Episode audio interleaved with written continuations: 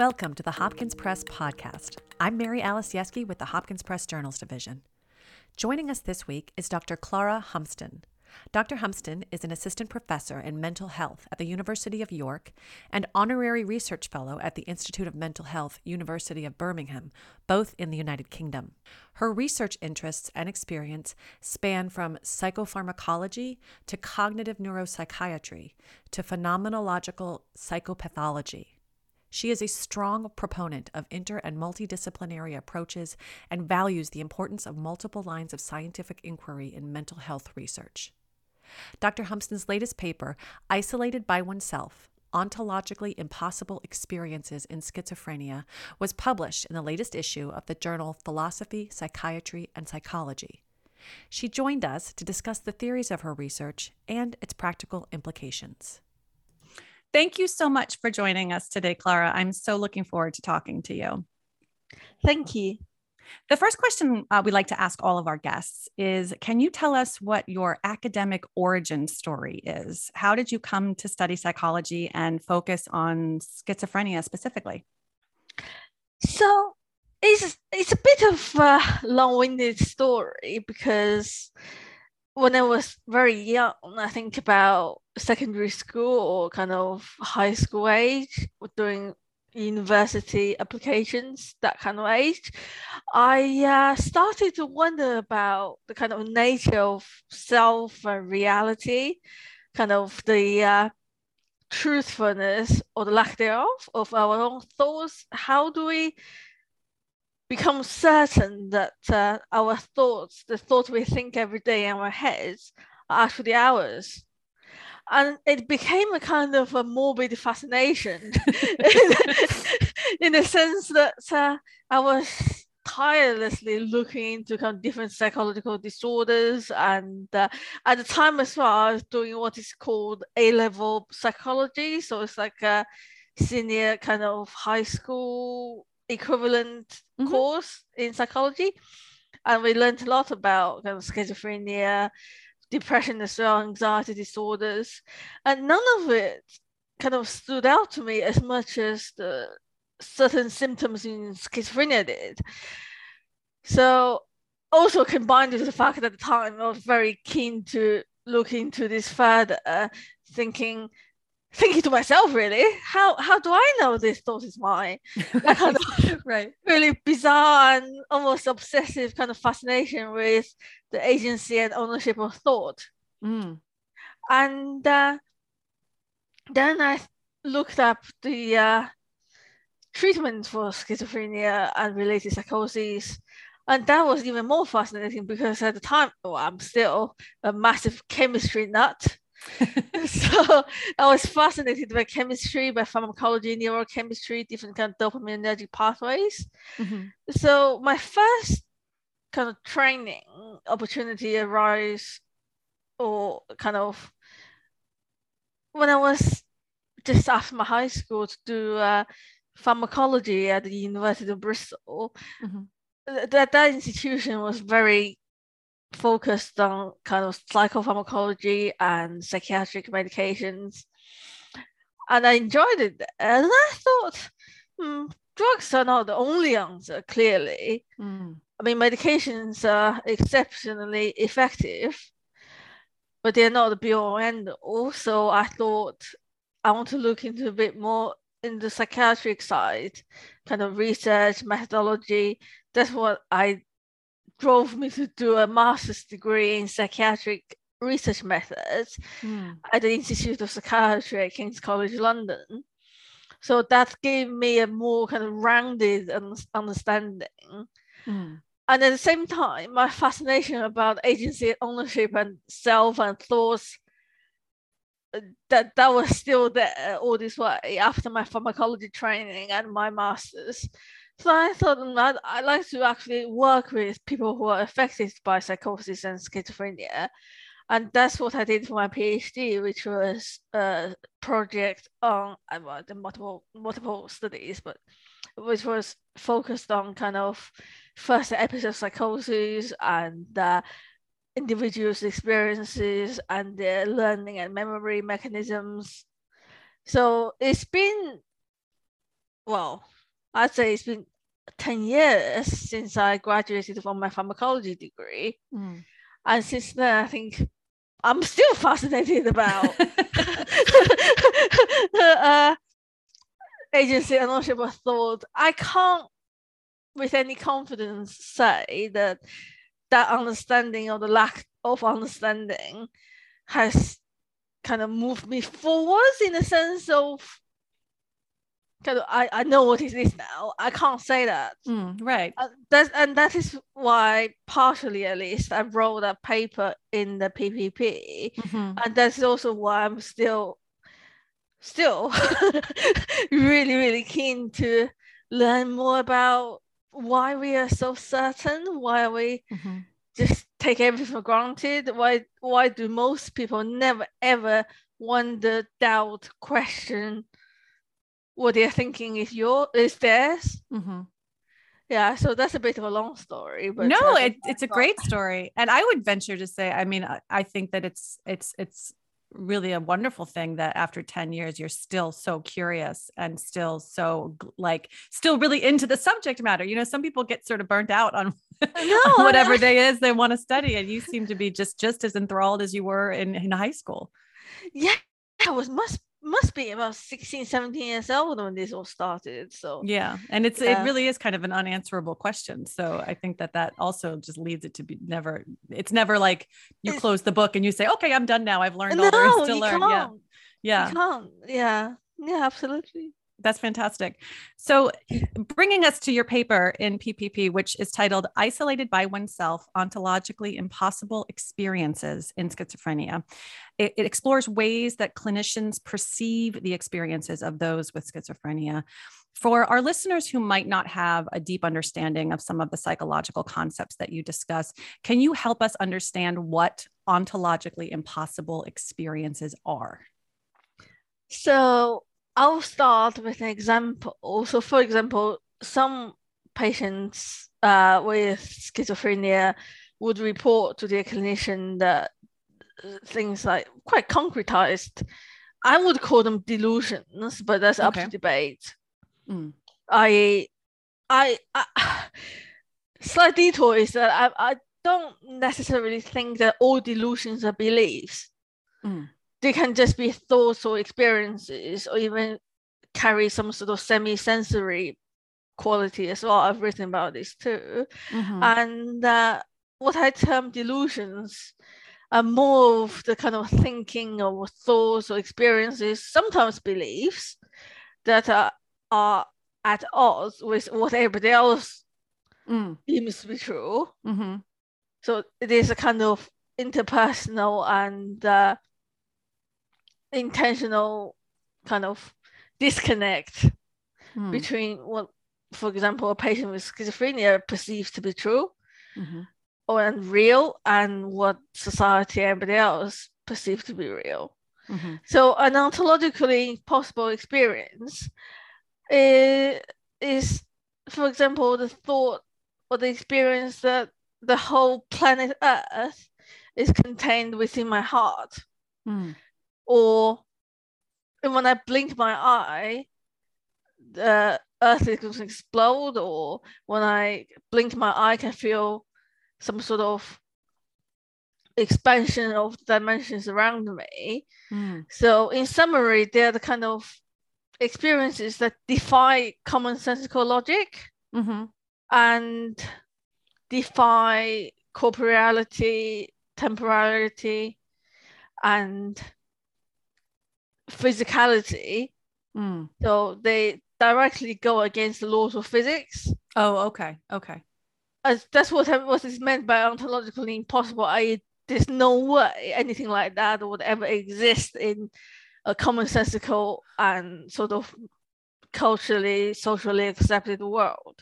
Okay. So it's not just that if you have someone having that experience and another person who isn't, it isn't something as simple as like saying, I have a headache. You can't see that headache, but I'm experiencing it and that makes it real. It's really a, a sort of a bigger leap to It's a big what, what I'm experiencing. I can't even describe to you. Like it doesn't. That's right. Okay, okay, that makes That's sense. right. It can't can't be described. Well, I, I tried to describe them. right, you just did. You just did very well, but I I, I understand what you're the difference. Yeah. yeah, there's a difference. It's not like the kind of what's called kind of the veil perception where Ah. another person's perspective is always distant and mhm. somehow removed from one's own. Right. Right. it's right. more of a case that whatever it is, it's just not possible by any Mhm. means Mhm. to, to, to be anywhere near what we perceive as reality. Got it. Got it. Because even if you can't see my headache, you've had a headache and you know what that yeah, means. and, yeah. And, and and you know headaches are actual They exist. of- Yeah. they exist. Mhm. It'll be like saying my headache I have headaches because my brain has been replaced by a radio. Okay. There you go. That That's not thing. something I Yeah. can I can You can't understand. you Yeah. can't understand that and you Yeah. can't necessarily feel it even if you Mhm. had headaches Right. Right. you can imagine a headache you can perhaps potentially emphasize with it if you had it before Right. but you can't imagine what it's like to have a radio in your head Right. Exactly. I okay. think That that- really helps. That really helps. That example really helps. thank you i think a lot of the patients mean it physically as well Mm. it's not an analogy it's not thinking Mm. that i hear voices for example therefore it sounds as if there is a radio in my head it's very there is a radio. in my head. actual yeah Mhm. there is a radio in my head my brain has been replaced by a radio You note in your paper that the act of observing and diagnosing an experience by a clinician by making the patient aware of it reveals the impossibility of their experience, which in turn erodes the experience, which I thought was just such an interesting concept. And again, I was trying to sort of imagine this as an example in my own life and frame it in a way that I can understand in my experience. So the the way I sort of started to think about it was if you were sitting in an orchestra performance and someone Mhm. said just count the beats like don't listen to the instruments just count the beats and how that would sort of suck you away from what's actually happening and the joy and the emotion of the experience and and box it in. Is that like an accurate metaphor or in terms of the way the observation and stating of the of the symptoms sort of completely shifts and can sometimes even um, like you said erode or make or or or negate the symptoms to to that to the person suffering from them?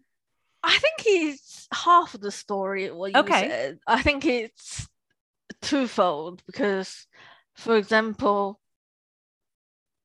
if you think of kind of intensively focusing on one thing and ignore the rest mm-hmm. uh, count the beats and ignore the whole orchestra Mm-hmm. and that is one way of kind of interpreting the act, the very act of observation on your own understanding on another person's experience.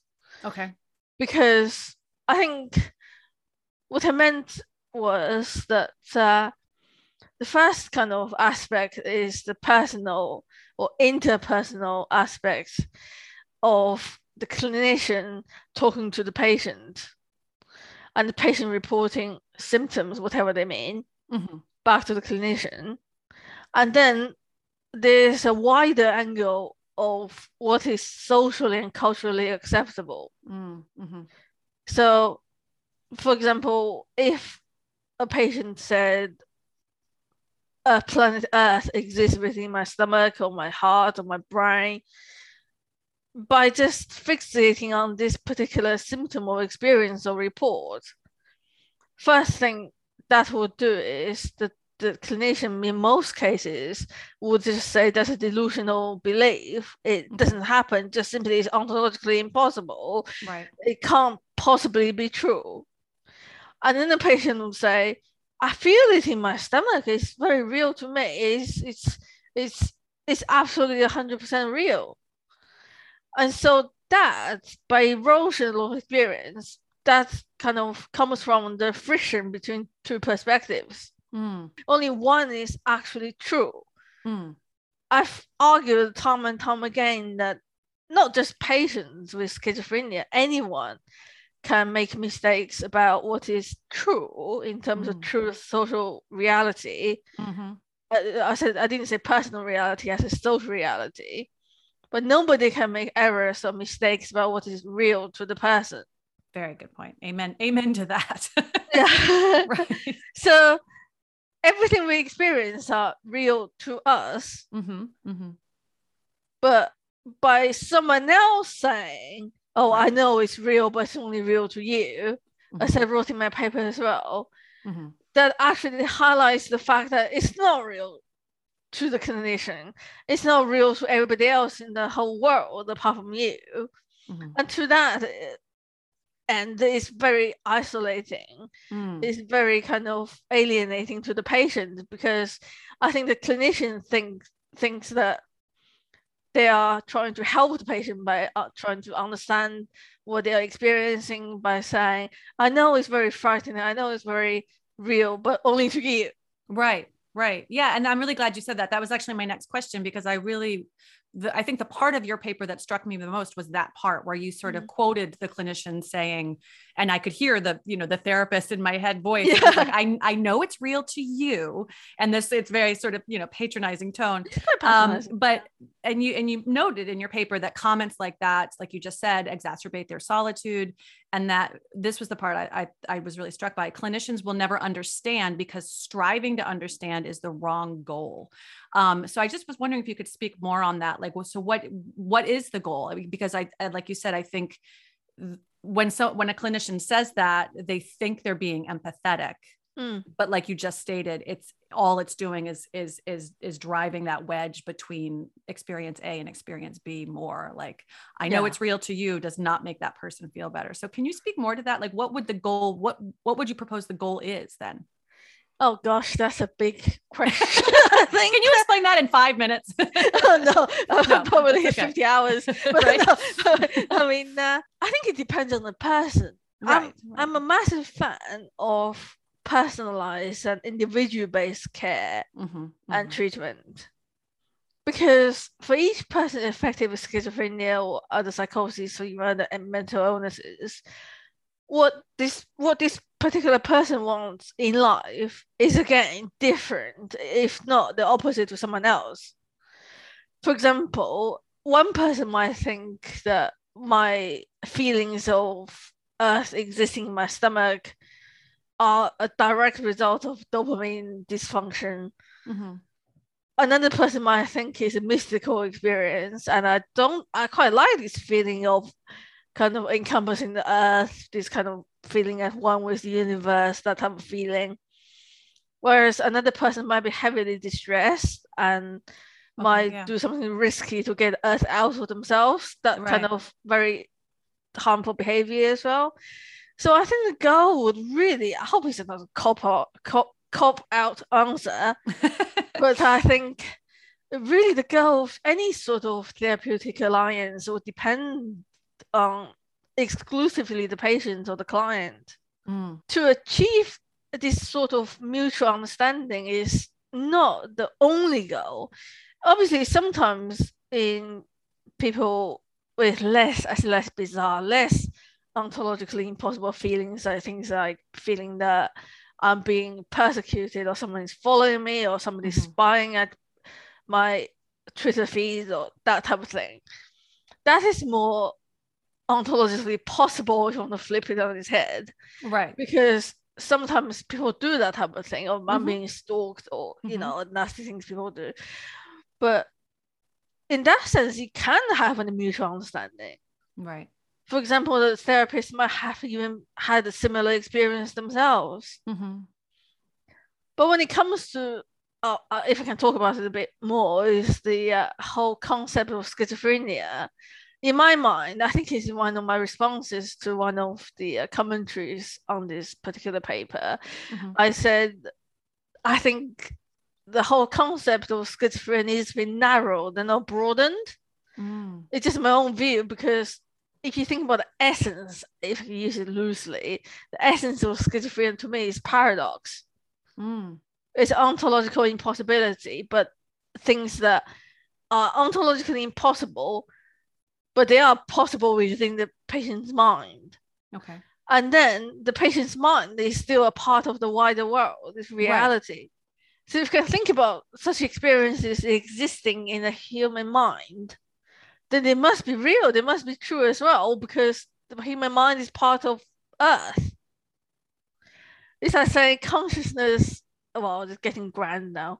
Consciousness, consciousness kind of exists within the world, but it's also our world Right. Mhm. because you can't perceive anything without being conscious. Right. That's what that's what I mean. It's sort of like uh, I also use the Mobius strip analogy in my Mm. paper. Yes. Is infinity is going back and forth, back and forth.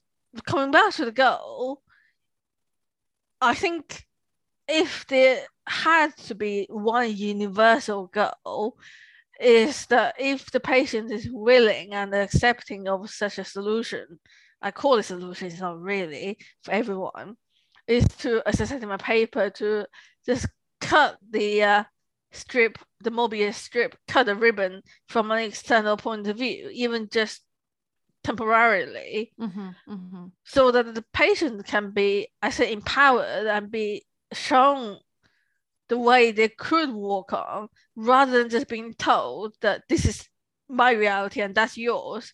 Right. You have to conform to societal reality and your personal reality. I know it's real to you, by the way, but it doesn't count. Right. Right. Right. I think that's to have the choice of what kind of life you want to lead. Mhm, to have mhm. the optional some sort of pathway where you can choose willingly to Mm-hmm. walk along this side or the other side knowing both would be accepting of you Mhm. i think that's really empowering Yeah, without the judgment and value put Yeah. on one versus o- the other. Right. Right. obviously That's- i have yeah. to emphasize that this this is all a bit idealistic because Right. because because sometimes there are risks Mhm. dangers and questionable behaviors involved in major mental illnesses. Mhm. Mhm. So as long as there's no direct kind of threat to yourself or to other people, Right. Right. Right. no no risk to life or to property or any sort of illegal or criminal kind of aspect of forensic aspect of this kind of it's rare obviously i'm not Mhm. at all saying that it's an inevitable consequence Mhm. Mhm. but sometimes sometimes it But that, yeah, but that would be yeah, the, the difference between that'd be the difference yeah, someone So who, it- who is choosing versus someone who's whose behaviors or actions are, are harming themselves or other people. that's right yeah. as long as the latter is not present or at least can be managed Yeah, i think who are we to judge exactly. Yeah Yeah, I'm I'm intrigued by that. And you also had noted in your paper that um, and again, just sort of tying into what you just said that that clinicians and patients might be better served by not trying to remove the experiences entirely, but aiming for uh, temporarily removing those experiences. And I was curious about that in terms of sort of tangibly how that how that happens. Is that something that with Mm. like medication that's happening over every once in a while, or what- how does one temporarily remove um, these experiences? That is more theoretical than actual Okay, I was gonna say, and. And does it even exist? Does that happen now, or I is think that it like can a- happen. I think it Okay. really can happen with, especially in the first episode of Mhm. psychosis, which may or may not lead to a diagnosis of schizophrenia. okay? By using some kind of relatively, relatively, again, depends on the person because each Right. person's biology, physiology, chemistry are all different. Right, right.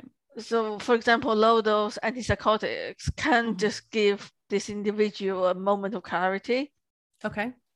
and then that carries a risk carries a risk by itself in the sense that because the societal reality is still very judgmental Mhm. by realizing that oh for the last i don't know two months three months half a year i've been living a lie i've been, I've been living in this excuse me some sort of delusional dreamland i just came to the realization that none of it was actually real which Mm. it was but because things like by what clinicians say like uh i know it's real but it's not real to everyone else that there's actually a diagnosis of post schizophrenia depression as well Oh, interesting. At least in the icd i think i'm not sure about the latest version as far as i know Hmm. uh, at least once has been a diagnosis of kind of post schizophrenia depression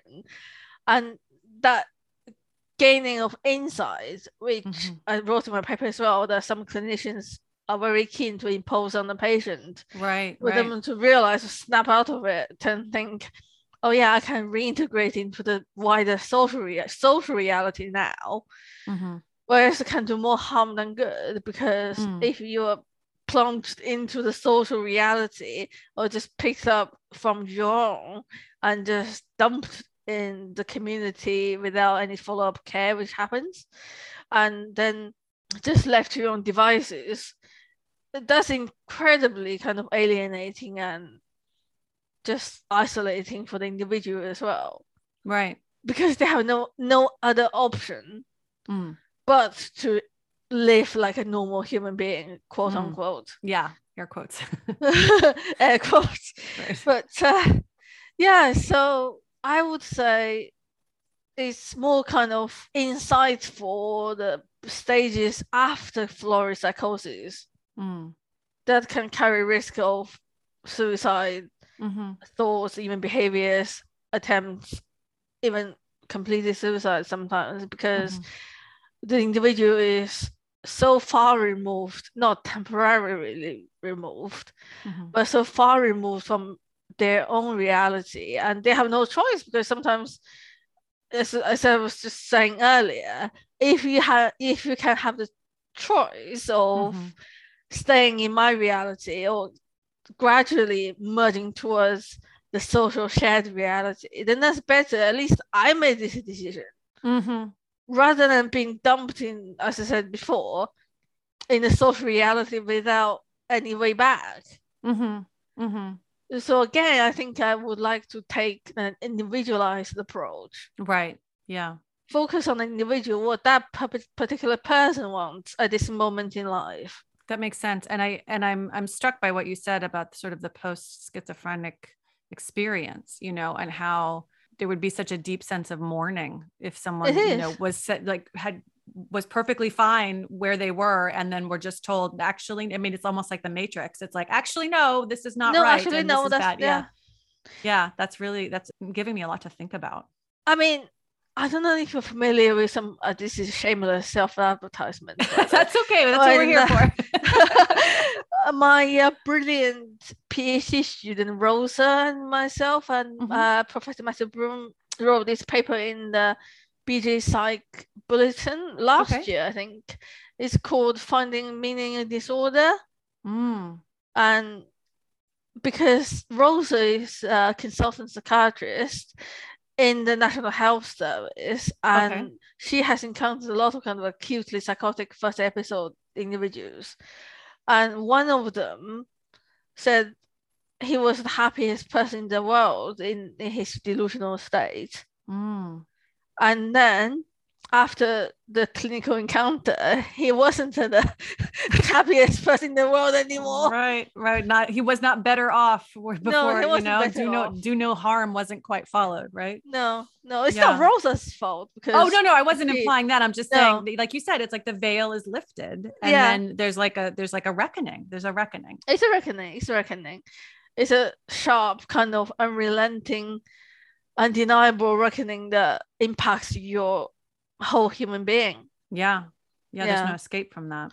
No, no. What um so where where what are you researching now? What's next for you? Do you have any any um research that's happening that you'd like to share with us? Yeah, of course. So I just I've been kind of nominated by my institution for uh, what what is called the Springboard Award, which is Oh. for newly kind of appointed lecturers, assistant professors in the field of biomedical science. Okay. So for this one, it's only a two-year, relatively short grant. I'm applying for a study of non-clinical hallucinations and self-experiences in relation to how we can potentially change or manipulate or influence the feelings of disembodiment Mm. individuals in individuals who are quite prone to hallucinations and senses of loss of self or lack of coherence by using brain stimulation Interesting. and also trying to figure out what makes an individual non-clinical and what pushes an individual over the line into first Ah. episode psychosis, that type of differentiation between clinical presentation and pl- clinical outcome. So that's one thing. Another thing I recently so I recently applied for a fellowship where I would look into the kind of relationships between cognitive intrusions that may or may not in an individual encompass ontologically impossible experiences. For example, thought insertion, command hallucinations, that kind of experiences, and how they might affect the individual to such a degree that they think about suicide and Mm. yeah, so by using experience sampling method, so we would have a snapshot or some sort of, I say monitoring, it's a bit of a nasty word, kind of a follow-up uh, capture of the daily fluctuations in cognitive intrusions and suicidal Oh. thoughts. Okay. That's the two projects I'm currently uh, getting, trying to get funding on. Okay. And uh, other research, I think I have another paper that is a given madder paper, all about the kind of paradoxes in schizophrenia. Mm. I actually just of yesterday, my brilliant PhD student Rosa published a paper on delusional experiences uh, across kind of multiple studies. So it's called uh, systematic review and a qualitative evidence synthesis. hmm it, that was actually published in the Lancet Psychiatry, and that's received nice. a lot of really, really positive feedback. Yeah, I'm very proud of Rosa. That's fantastic. Congratulations to Rosa. Thank you. Yeah, yes, good. And to you as her advisor. Yes, I'm one of the senior authors. I mean, I think. Well, thank you so much, Clara, for, for talking to us today. This has been such an interesting and thought-provoking conversation and one that I know I will I will be sort of pondering and, and Aw. thinking about in my own in my own mind and life. So I, I appreciate you taking the time to talk to us today and best of luck with the rest of your research. Thank you very much. Let's keep in touch. This podcast is a production of Hopkins Press. For more information, please visit press.jhu.edu